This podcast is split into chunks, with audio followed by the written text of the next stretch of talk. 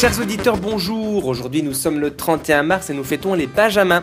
Notons que tous les Benjamins ne sont pas des Benjamins. Ainsi, euh, de Rose Armor aux cuisines d'Annette en passant par Light in the City, vous trouverez un aîné, un fils unique et un seul Benjamin.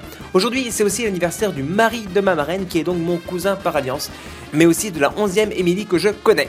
Bref, le 31 mars 1889 a changé la face du monde car c'est ce jour-là que fut inaugurée la tour Eiffel, vous permettant ainsi de pouvoir toujours respirer à cette seconde précise. Alors, que se serait-il passé si Gustave n'avait pas été retenu pour l'exposition universelle? Eh bien, pas de tour Eiffel, c'est pas d'antenne radio dessus. Pas d'antenne radio, c'est l'inexistence de la radio.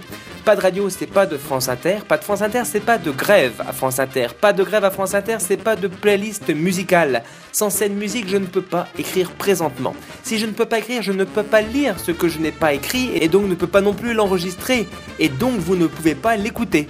Si vous ne l'écoutez pas, vous pourriez au choix être dans votre cuisine et vous couper en épluchant des légumes et perdre ainsi 5 litres de sang avant que quelqu'un ne vous retrouve, ou encore sortir un peu plus tard et vous faire renverser par un camion Ben avec un conducteur pressé de rentrer chez lui car sa femme venait de l'appeler heureuse de la maternité. CQFD. Rendez-vous demain pour une nouvelle Uchronique. Que se serait-il passé un 1er avril?